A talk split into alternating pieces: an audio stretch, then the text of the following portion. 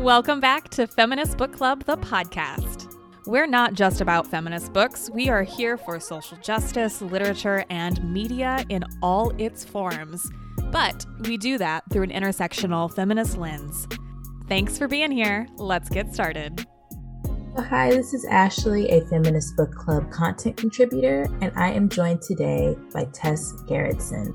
She is an international best-selling author and filmmaker. She studied anthropology at Stanford University and received her MD at University of California, San Francisco. Her series of novels about homicide detective Jane Rizzoli and medical examiner Maura Isles inspired the television series Rizzoli and Isles. Tess joins us to talk about Listen to Me, the latest novel in the Rizzoli and Isles series. Tess, thank you for joining us today. Thank you for having me. So, the first question that I have is what is your definition of feminism? Uh, that you know, that's a hard question for you to start off with. I think it's just that um, women have choices; they can do what they want with their lives, and nobody has to tell. Nobody can tell them what to do. That I, that to me is being a feminist. Yes. And what is Listen to Me about? It's about mothers and daughters. Um, I, as I get older, um, I find that I, that women seem to lose their voices somehow when they become 50 years old.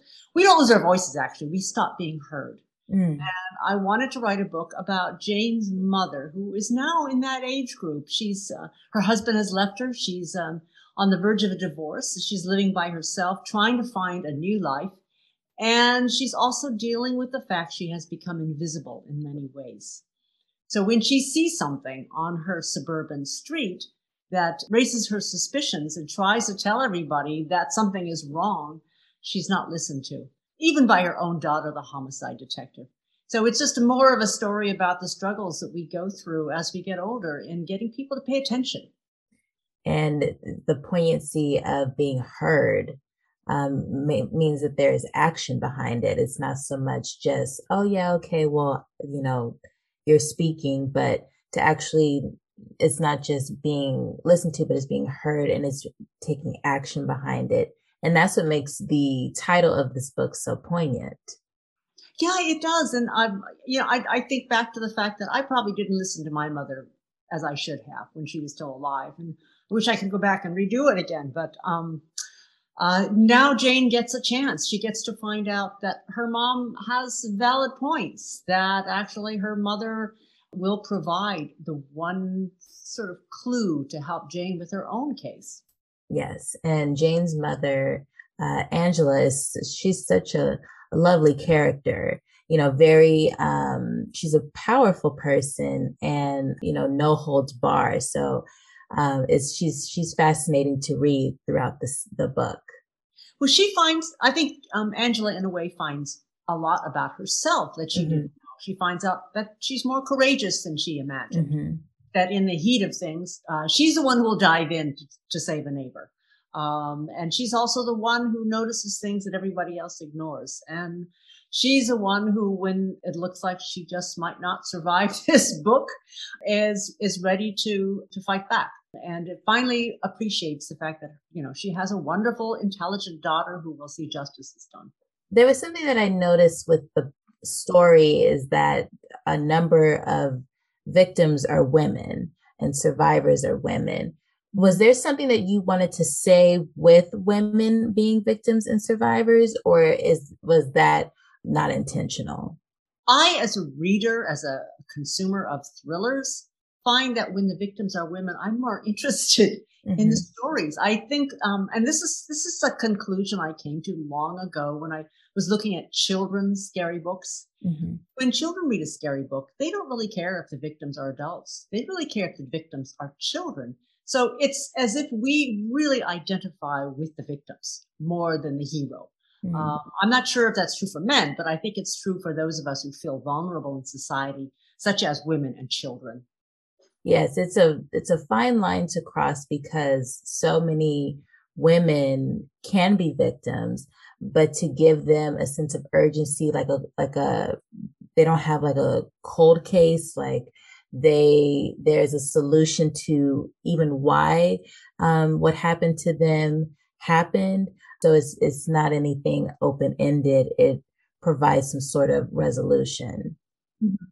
And and I as as a woman also, I mean, I feel vulnerable, and I think that most women and children do. And I remember my husband was paying was telling me that as we're walking down the street, I'm always looking around. Mm-hmm.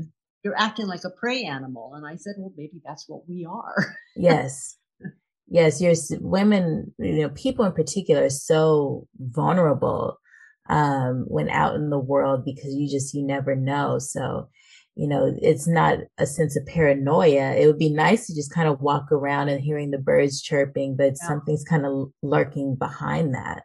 Yeah, it's it's um you know circumstantial awareness, and that's yes. what we teach ourselves, and certainly it's what we teach our daughters. Um, yes. So I think we we just you know always are on the alert, and and that was something that my my husband commented on. He said he says men don't really have that anxiety and it not just with the title being listen to me but listen to yourself listen to your gut listen to your instincts that like okay something's not right here. And then you realize yes i was i was right all along. Yeah. And i i don't know if we have a more finely tuned sense of that. Um i mean it's like it's it's like that's what we have dogs for because dogs have this finely tuned sense and and that's why i always feel safer around a dog but yes. um, it's um I it's it's a power structure. I mean, those who just cannot fight back as as well um, are the ones that really have to pay attention. Yes. And what characteristics did you want to give Jane and Maura as women in power and position? Well, you know, all of that that, that came through in these 13 books now, it was never a conscious decision. I think mm-hmm. I just wanted them to be who they were. Mm-hmm. Maura is very much like me. I, I, mean, I'll say that right now. Everything she thinks is probably something I've thought, of, except for the Catholic priest part. Mm-hmm. so she's um, she's logical. She's she's fairly um, self-contained, uh, and she's not uh, she's not comfortable around people, mm-hmm. and that is me as well. And Jane Rizzoli, I would say, is just the opposite. So whatever I am, Jane is the opposite. And the, I've I've met both types of women in in you know my lifetime. I went through medical training and I can tell you there are some women who are born to be surgeons, born to be gung ho and walk into that operating room. And there are some women who um, really would prefer to deal with dead bodies in the autopsy room. That, yeah, that's such an interesting perspective. And if anyone has ever seen the show, you see that it's truly opposites attract. And it's such a beautiful friendship between the two of them because they can meet each other despite, you know, their individual personalities yeah, they wouldn't be natural friends. I think that their professions have brought them together. I think if they were to meet on a social level, you, they wouldn't necessarily be, be going home together to have coffee. But because they have been thrown together through work, they have they have this trust that's grown between them and a sense of of respect. I think that's what I most wanted to have in the stories. They, these women are different, but they have this mutual respect and they understand their responsibility to their work, but it doesn't overwhelm them. It's more of a, a power, a, a place of urgency and wanting to get their work done for the betterment of their their city, um, their responsibility to the work that they get to do. Yeah, the job, and you know, in a sense, the job is what allows me to focus on these pretty gruesome situations. Uh, yes. these, are, these are terrible death scenes, and autopsies are never never pleasant.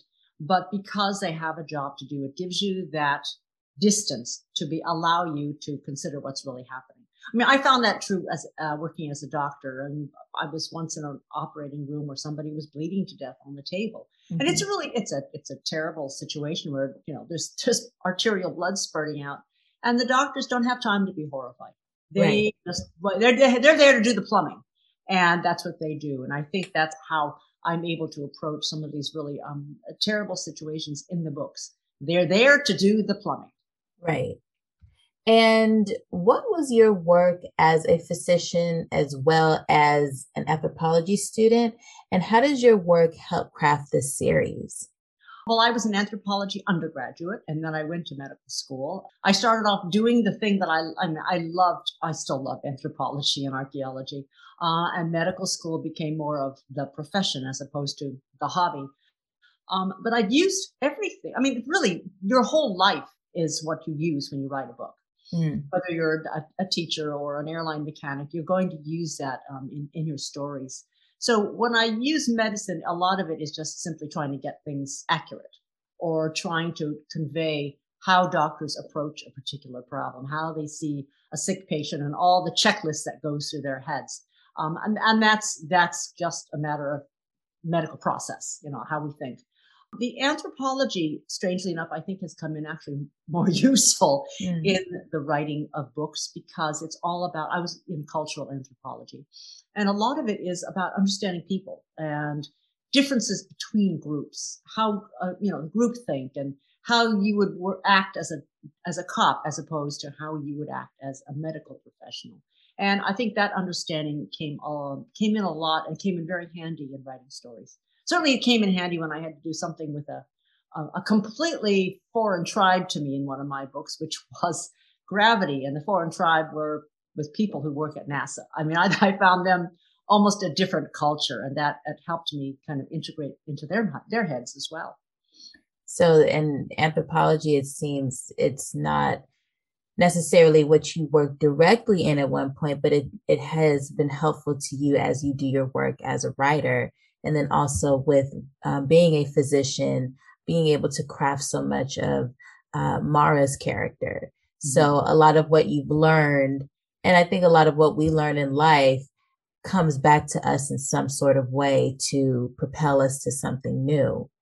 Well, I think it really it helps it helps us understand character it really, I, I, think that medicine, I've, I've, seen people under stress, and you see that people under stress behave in completely different ways than you would expect. They do weird things, um, or they do things that you can't comprehend, but you have seen it, so you know this. This is the human condition. So that's that's I think what living a life. And, and when young people ask me, "What should I study if I want to be a writer?" I say to study your own life.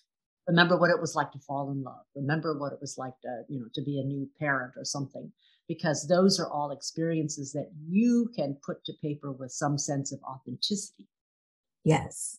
And what was your experience adapting this series for television?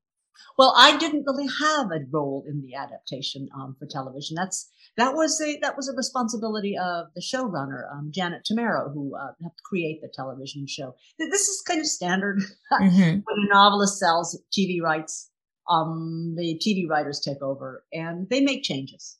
And I think the biggest change was that my two very ordinary looking women on the page turned into two really gorgeous women on the screen. Suddenly, Maura Isles is much more glamorous, and Jane Rizzoli is, um, you know, beautiful. The personality of Jane has not changed. I mean, they they did uh, preserve that, uh, but Maura, I think, came went from a kind of a, a, a creepy type of goth character in the books to someone who was much sunnier and happier on television. Yes, it, she's very, you know, well put together. I think provides some sort of uh, illusion of what we think a medical examiner is, but she's very much on point with her work and she shows up as a professional. Yes, she does. Um, but to be honest, I um, most female forensic pathologists I've met show up for work in jeans and tennis shoes. So yes, you know yes. that's um, it's not like uh, they don't show up on these four inch high heels. I certainly wouldn't. Yes, and you know little pen, pencil skirts or anything like that, where uh, you know a mishap is bound to happen. Oh, you don't want to ruin that expensive skirt, do you? right. So, as we conclude this conversation, what bookstore would you like our audience to buy Listen to Me from? And what organization would you like to amplify? Well, if you have a local independent bookstore, that would be fantastic if you can go in and find it in your local store. If you don't know, there is there are independent bookstore sites online which you can you can identify where your local bookstore is. And um, if not, it, it is available online at pretty much all online booksellers. And is there an organization you would like to amplify, something that's important to you? Um, well, i have been thinking a lot as I get older of anything to do with Alzheimer's. Mm-hmm. I hope people will think about um, the fact that we have, I don't know, 5 million people now um, with Alzheimer's. And as we all get older, it just feels like we're moving into that age group where it could be a problem. Yes. Tess Gerritsen, thank you for joining us to talk about Listen to Me. Thank you, and I'm, I'm glad my internet held out. yes, yes.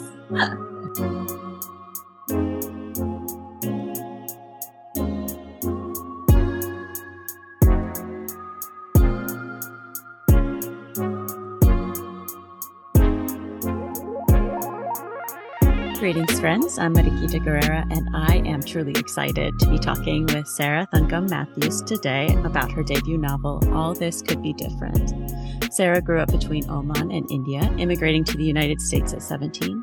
She is a recipient of a Best American Short Stories 2020 Award and fellowships from the Asian American Writers Workshop and the Iowa Writers Workshop. Thank you for spending some time with us here today. Oh my God, Mariquita, it is a true pleasure. Thank you for having me. Yeah. So, oh, for a debut novel, this is truly a force. The the prose is incisive, eloquent, vulnerable, and just brilliantly realistic. I knew mm-hmm. before I even finished the first page that I was going to love all this could be different. I like put a little post-it note inside the like first page and was like, this book is going to be so goddamn good. But I didn't think it was going to touch me the way that it, it did. Could you tell us a little bit about your book and how it came about? Yeah, of course. Um, in the shortest possible summary, I would say that All This Could Be Different is the story of a young Indian American woman who moves to Milwaukee, Wisconsin right after college and reckons with her first job, her first love, and her first real friends.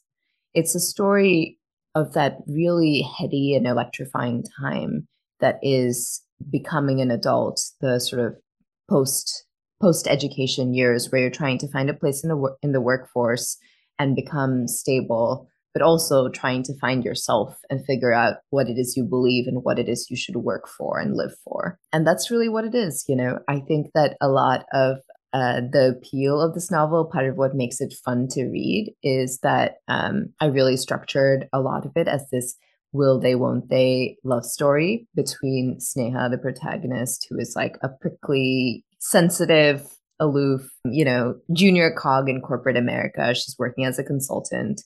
And Marina, this beguiling, magnetic ballet dancer that Sneha meets when, you know, they both keep running into each other in Milwaukee, both in real life and on the newfangled at the time, because it's 2013, invention of dating apps. So there is this will they, won't they, um, you know, device and intrigue um, between these two, um, you know, these two very different queer women. And as the novel progresses, there's this new t- sort of ticking clock that gets introduced in addition to the love story, which is money. Um, Sneha, you know, really thinks that she has made us like the start of a stable life for herself with her, you know, consulting job. And then things start to go off the rails. Jobs start to become a little dicey, rents demand to get paid. There is this challenging dynamic with Sneha's property manager. And so I really wanted to set out to write a novel, you know, as an ordinary person for ordinary people, for workers like myself, where these are things that also, in addition to who we love, like shape our lives. Yeah. Uh, security um, is one of the one of the big the- themes that runs through the book: security, um, rebellion, community change. But there are there are places where Sneha is in these conversations or or witnessing these conversations um, with friends who are talking about like Marxism and kind of mm-hmm. uh, she says um, assigning that assigning her a place on their political uh, grid. They don't really see her and she doesn't really want them to see her. She's not like quite mm-hmm. comfortable yet with that. But she talks a little bit about like what, you know, what, pl- what place does the rebellion have when like the highest pursuit is simply security, mm-hmm. you know, mm-hmm. rest enough and space enough to breathe that not every day feels like a battleground. Yeah, absolutely. The novel to me is or should be a site of pleasure. I don't want people to feel like they are being lectured when um, when they read this novel, and I personally never want to read novels that are didactic that presume that there's sort of only one answer and they, you know, and they or the author is sort of delivering it to me. Um, a lot of the ideas of this novel, because I like reading novels that are fun and juicy, but also smart and moving. And I tried my very best to write one. A lot of the ideas are present within dialogue, you know, and they are present within disagreements that these young people are having with each other about how the world should work. Um, Tom, one of Sneha's close friends, who is a Milwaukee or like Wisconsin native, he's a white man. His parents are doctors. I really love Tom. I, you know, um, and I think Sneha does too. And he is, especially because he doesn't really like his job, the job that they both work. Sneha observes that he's quote turning into some species of shaggy radical. Yeah. And I think that she feels a little bit threatened and judged by it, but also a degree of resentment because what she feels towards him is, oh, it's really nice that you get to play Mao, you know, with your two doctor parents. Some of us don't have that and didn't have that and are trying to make a middle class life for ourselves and a com- comfortable life for ourselves because it's what we haven't had. And I just wanted readers to kind of observe the conflicts between um, these two people because the reality is what what any of us believe politically or are, are primed to believe politically has everything to do with our specific histories. Yeah, and you do a great job of of showing all the different dynamics. I mean, the, your 20s are such a period of uh, change and awakening and growth. And we're all sort of finding our way through the world and, and figuring out who we want to be not even just for ourselves, but like in the world. And you show a lot of the different nuances and dynamics around these sort of philosophical, but really meaningful conversations. And, uh, and I appreciated, you know, that Sneha, she, her parents, this was sort of one of the points in that conversation where her parents own a little bit of property and they are sort mm-hmm. of saying, well, all landlords are evil. And she's, mm-hmm. you know, she's like, well, that, you know, that, that does not, that's not my that's not my reality, even while she's having this situation with her property manager. Totally. And I mean, I think that one of the things I wanted to show is the fact that people don't fit very neatly into bo- the, the boxes of the discourse sometimes, you know. So, um, a little bit of context I would I, I would say that Sneha's family uh, during the time of the novel, they're like lower middle class.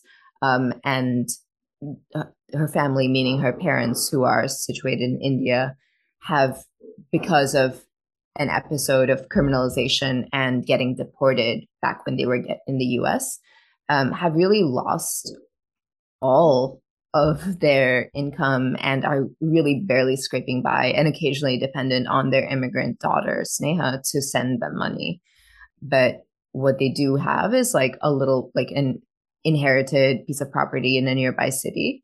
And because you know like they're in the situation they are they they rent it out. And then one thing that happens in the novel is like they lose their tenant and can't find a tenant. Sort of a, it's a minor point so yeah i think that i think that her reaction is defensiveness and one of the things that she says in that conversation is that she's sort of willing to or to herself is she's willing to concede that tom might be right in some ways but that she wants a certain kind of fairness for people who, you know, are mostly trying to just work within the system, which is mm-hmm. racial capitalism, and don't sort of seek, like, they're not seeking out great wealth. They're not seeking, you know, to enrich themselves through like any kind of like theft, but they're just sort of muddling along. And over the course of the book, you see Sneha's political education in many ways, and you like, you see her experience, you know, some of the real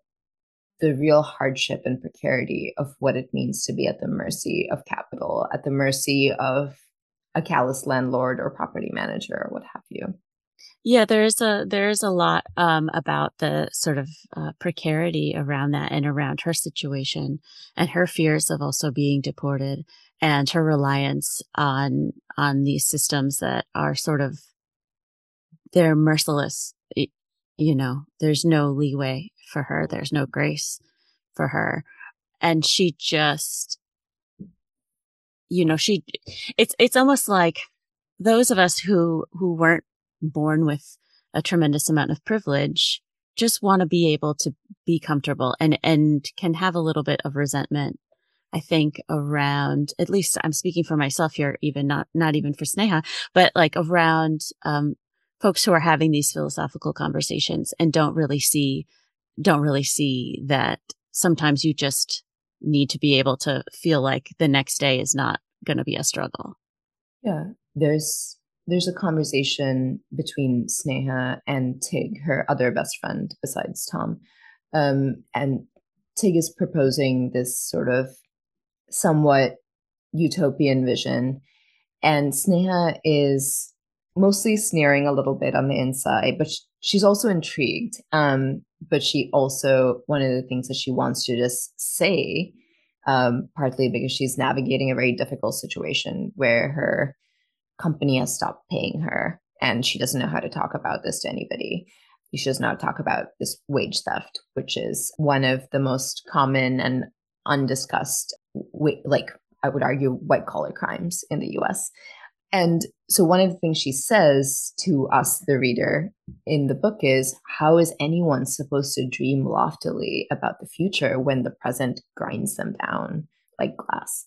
And I, um, you know, I have worked as a community organizer, and something that I've seen again and again is there are obviously exceptions to this, but often people who are living lives of struggle and marginalization are not necessarily like dreaming of radical futures or futures outside the system. They're dreaming of safety within it. And I think that that's very human. And mm-hmm. I think it's something that I wanted to depict, but also complicate. Yeah. You, you and um, others have talked about how this is a coming of age novel, like of a type. You know, it, it um, even mentions uh, the original Bildungsroman Will Wilhelm Meister's apprenticeship and Sneha's inner life parallels the world outside of her, but it feels like a real meditation on the drive for bourgeois security. You know, as packaged and sold, it, she says a soft and warm as a cashmere sweater. Mm. And all the ways that dream fails us, even as we still want it and as we've been conditioned to want it. And the, I love that. I love that framing. Yeah. And the pivot or the, the moment of growth seems to be an allowance that there is the possibility of another way, you know?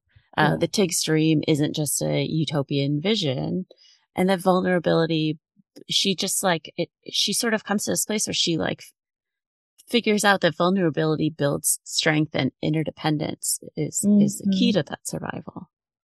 Yeah, absolutely. I loved hearing you say that. That is so much of what I hope you know readers um, get out of the book, or the meaning, or part of the meaning I hope they make from the book.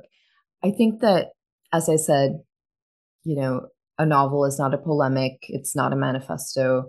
Um, and mostly, I just want to deliver a world to readers that they care about and characters that they believe in and can really root for in in a way that also like exercises a muscle, a certain kind of muscle of like criticality and compassion and empathy um, that all of us, you know, should continually work um, in order to like be alive at all.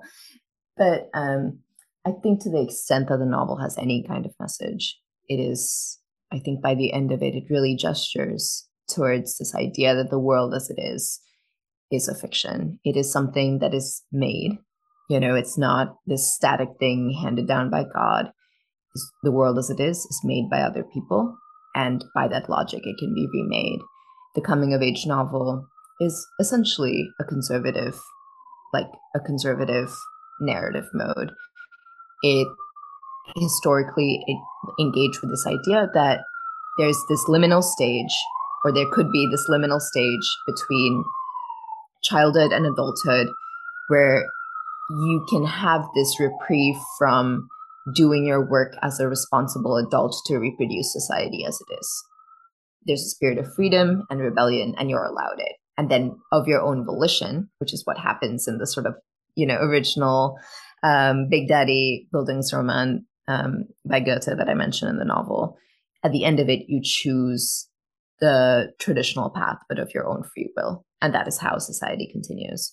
And I think this novel, engages with re- like reality. It's not a utopian novel. I don't think it's like very earnest, you know, about um like various things. I think it tries to engage with people as they are and the world as it is. But I think that it is also interested in saying what if coming of age looked or allowed for rather than after the like latitude of youth you take your place in you know you take your like slot in the rigid world. You push on you and other people push on the world itself to resh- reshape and accommodate you. I love that. You know and it i just wanted to say one one last thing about this brilliant novel which is that the sex scenes in it are exquisite and erotic and raw and you can feel the desire driving Sneha. Contrasted, like actually contrasted with her intrusive thoughts of a dog licking her shin when uh, her college boyfriend was like snuck down to go go down on her. Um, it was fantastic. There's such a power in succumbing to desire, and it was this when she was involved in these erotic scenes with Marina she was just taking all this power and mm. it was extremely sexy.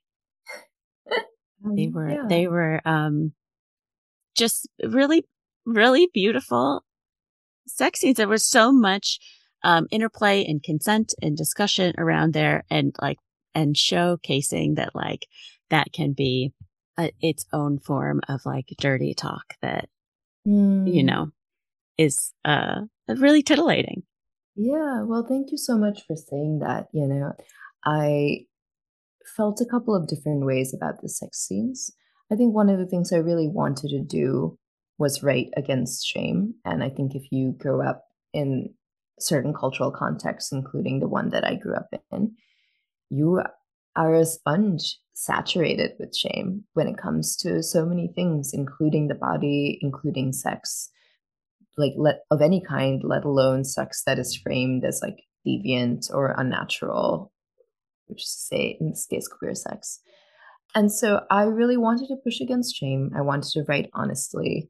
And I think that there's this complicated line that I was trying to walk where I was like, what is the line between what's literary and what's pornography? The writer Garth Greenwell has been an interesting touchstone for me. Um, you know, I think that he writes sex very well and he writes queer sex very well. And in ways that are absolutely high art without doing any cutting to darkness, you know, or any yielding to embarrassment. And so I wanted to do my own version of that. I feel like we have seen a lot of contemporary literary novels that have received a lot of praise, rightfully so, for bold, you know, like evocative sex scenes, but they have tended, I've noticed, to be sex scenes where you often have a thin white woman being very submissive, you know, and just sort of yielding to a desire, like to this desire to be obl- obliterated. And that's a particular kind of story. But I wanted to show in my novel the other side of this eager office drone, you know, this sort of like kind aloof young brown immigrant, I wanted to show a young woman who could be toppy and powerful, you know, who kind of thinks of this time when her clothes fall off as this, these brief bursts of being fully herself and living fully in her desire. And I think that there can be something really electric about that um, and about seeing the kind of dense data and exchange that happens between two people when their clothes come off and they're forced to be naked around each other with the fact of what their desires actually are. Yeah. Well, thank you so much for bringing this book to life for for sharing this with us. It is like I said I've really really loved it. I knew I was going to love it right away and I was not disappointed in a single passage in it. thank oh, you so much. means the world to hear. Thank you so much. Where can folks find you online if they're looking for you? Yeah, so um, you know, please please come and say hi online. I'm on Instagram and Twitter at Smatthews. So it's S M A T H E W S S. Um, is also the name of my website. And I have a newsletter, which you can find on my website. Wonderful. And we'll link to that in the show notes. Um, I'm Mariquita Guerrera, and we have been talking about All This Could Be Different. Amazing, beautiful, wonderful debut novel. Uh, you can find me on Instagram at O underscore Murray. Thank you so much for joining us, folks. Thank you for tuning in to today's episode of Feminist Book Club, the podcast. Want to be part of the club? Here's how you can join us. Obviously, subscribe to our podcast and leave a rating and review for brownie points. Follow along on Instagram, Twitter, Facebook, Pinterest, and TikTok. All of those links are in the show notes. Sign up for our newsletter to be the first to know what our next monthly book pick is. And check out our award winning monthly book subscription service. Oprah Magazine named it one of their favorite book boxes, and Shonda Rhimes called us one of her favorite subscription boxes in general. There are multiple membership levels for any budget, and it's an excellent way to support the show and the voices you heard today. See you in the club. Creature, creature.